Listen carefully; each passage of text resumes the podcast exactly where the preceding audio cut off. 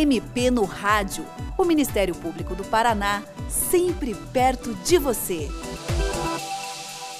Nesta edição, o MP no Rádio trata de um tema jurídico que não é muito conhecido da população em geral: o direito das vítimas. Você, ouvinte, sabe que as pessoas que sofrem algum crime têm uma série de direitos assegurados, inclusive pela Constituição Federal? Mas, afinal, quais são esses direitos? Como eles podem ser garantidos? Quem fala conosco sobre isso é o promotor de justiça Guilherme Carneiro do Ministério Público do Paraná. Doutor Guilherme, o que, é que, são os direitos das vítimas e a que tipo de vítimas esses direitos podem ser aplicados? A lei é, diz que toda pessoa que é vítima de algum crime, ou seja, que sofre as consequências de uma prática criminosa, tem uma série de direitos que estão ali positivados, né, que estão previstos na nossa legislação. E dentre estes direitos está o direito de reparação de todos os prejuízos que essa pessoa sofreu. Então, se você foi vítima de um crime de roubo, de um crime de furto e teve um prejuízo patrimonial, a lei te assegura que aquele que causou o prejuízo deve ser obrigado a repará-lo. Então, ela tem mecanismos ali para obrigar o agressor obrigar o infrator, o criminoso, a te ressarcir todos esses prejuízos. Mas não para por aí. Existem também outros direitos que a vítima tem no nosso sistema processual.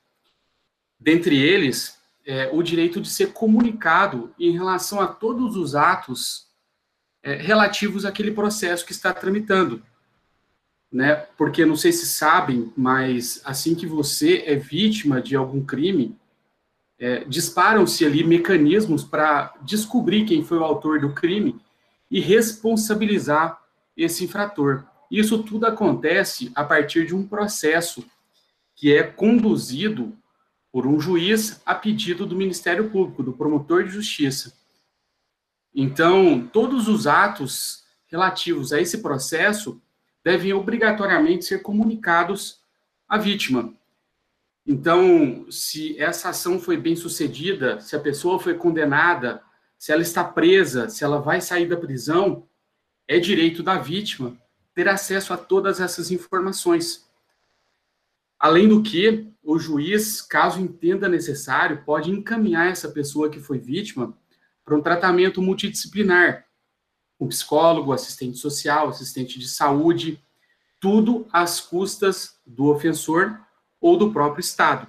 Traduzindo em miúdos, né, é, se você foi vítima de algum crime, por exemplo, contra a sua dignidade sexual, vítima de um crime de estupro, por exemplo, em decorrência disso experimentou algum tipo de trauma, é obrigação do Estado, e quem garante isso para você é o Ministério Público, por meio de um pedido formulado ao juiz, você tem o direito de ser acompanhado por uma equipe multidisciplinar, um psicólogo que vai te atender, vai atender a sua família, porque essas situações traumáticas, elas podem trazer consequências, marcas que vão durar o resto da vida para essa pessoa. Então, o Estado se preocupa com você, garantindo que você tenha todo esse, esse, esse atendimento, desse suporte. Né? Além disso, o juiz pode, como medida para garantir a sua intimidade, né, a sua vítima, né, é, decretando o segredo de justiça em relação a esse processo, para evitar a sua exposição, para evitar com que a imprensa, com que terceiros tenham acesso às informações que foram colhidas naquele processo.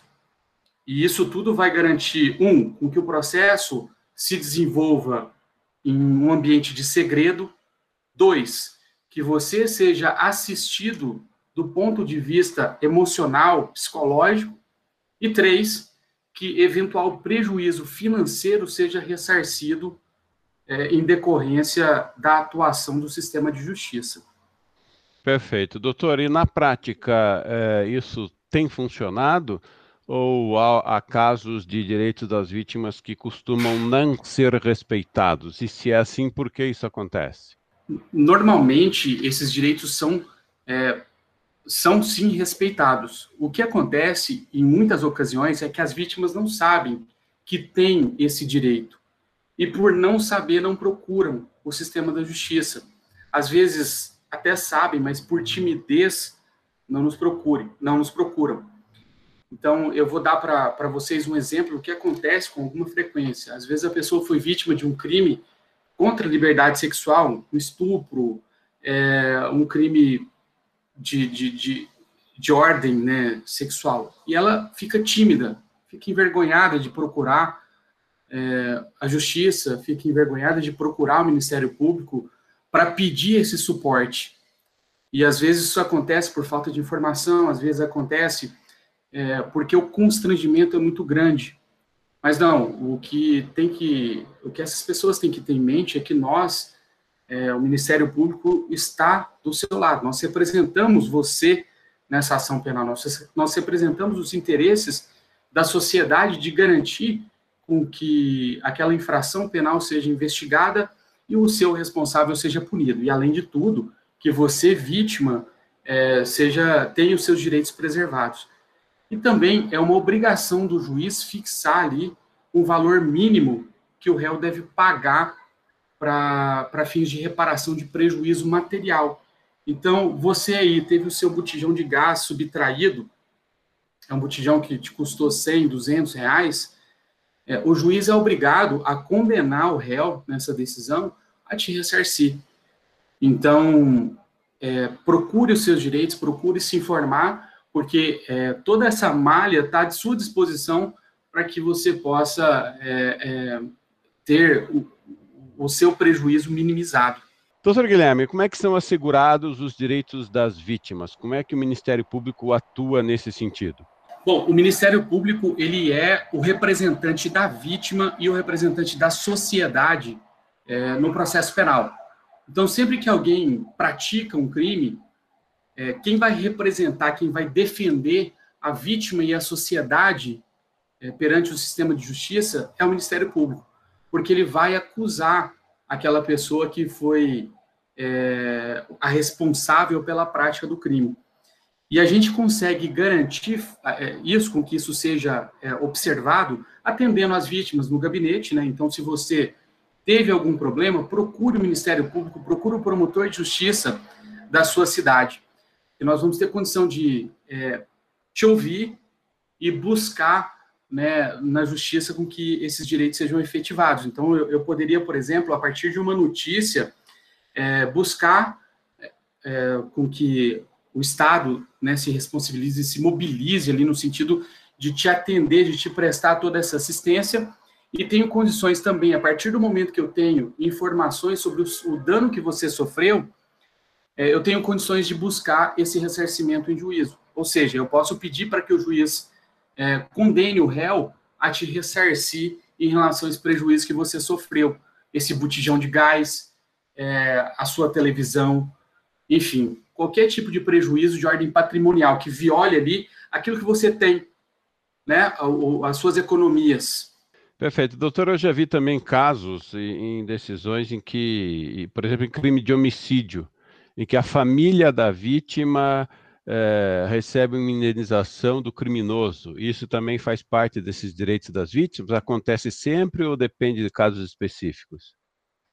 Isso, é, além dessa, dessa modalidade de responsabilização que o promotor de justiça pede, existe uma outra modalidade que é relativa a, a uma ação civil ex-delito. O nome é complicado, tá? Mas fiquem tranquilo que não é nenhum bicho de sete cabeças. É, você pode contratar um, advogado, ou até mesmo o Ministério Público pode funcionar, é, no caso de você não ter condições financeiras, é, atuar para buscar o ressarcimento. Então, se você perdeu lá um ente querido, que é o arrimo de família, que é quem bota comida na mesa, nós temos condições pelo nosso sistema também de buscar é, ir atrás dessa pessoa que foi o responsável pelo crime para obrigar ela a prover o sustento do seu lar, para que ela possa garantir com que é, aquela pessoa que te faz falta, do ponto de, do ponto de vista financeiro, possa te, te ajudar a suportar esse ônus. Né? Então, é, digamos ali que existe ali uma prestação alimentícia, essa pessoa pode ser obrigada a, a se substituir quem está alimentando, né? Então, aquela pessoa que matou, que praticou o crime com a vontade de matar, é, se obrigue no lugar do, do, seu pai a te prestar os alimentos para que você possa ter um, um, um desenvolvimento é, razoável. Então, isso daí, tudo também é buscado por meio do sistema de justiça e o Ministério Público, ele, ele é uma ferramenta à sua disposição, à disposição do cidadão para buscar essa responsabilização. Certo, doutor. Tem um projeto de lei que já passou no Senado e que ainda vai ser apreciado pela Câmara, que trata da criação de um fundo nacional para atender financeiramente as vítimas de crimes. O senhor uh, está a par desse projeto? Pode explicar como isso funcionaria? Parece que é só para vítimas de crimes dolosos. Uh, o que, é que são esses crimes dolosos? Como funcionaria esse projeto? Certo. É, esse é um projeto de lei chamado é, de pro, proposto pelo Sarney, é o, pro, é o projeto de lei número 3503, e ele é de 2004.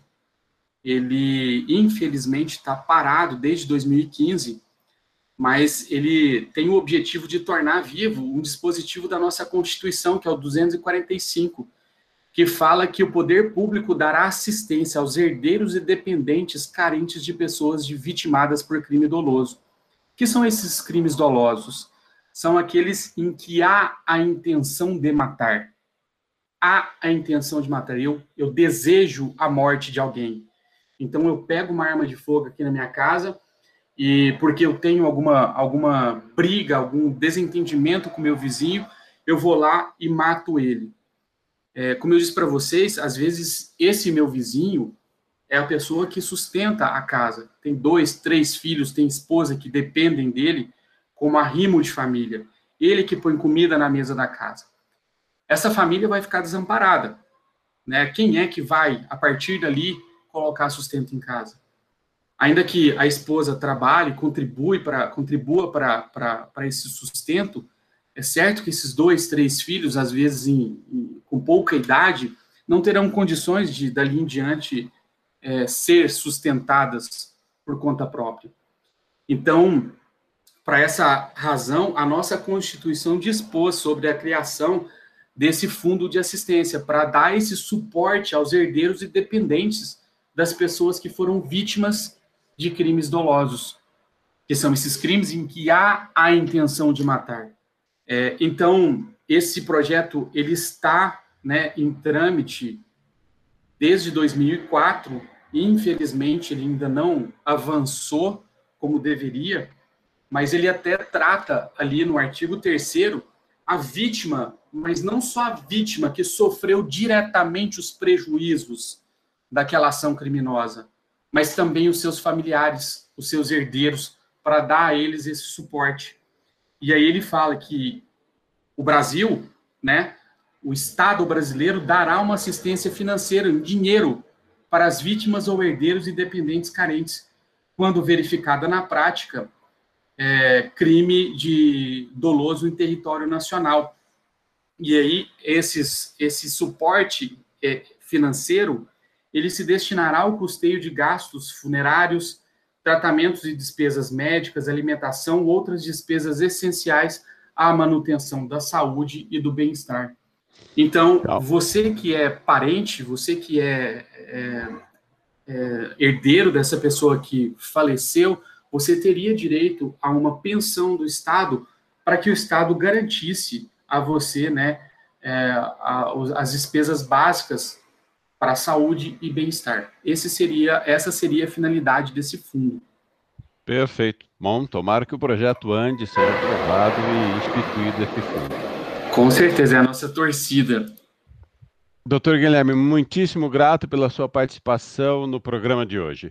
E você, ouvinte, também pode participar do MP no Rádio. Envie seus comentários e sugestões pelo e-mail mpnoradio.mppr.mp.br ou pelo telefone 41 3250 4469. Até o próximo programa. Você ouviu MP no Rádio, uma produção da Assessoria de Comunicação do Ministério Público do Paraná com o apoio da FEMPAR.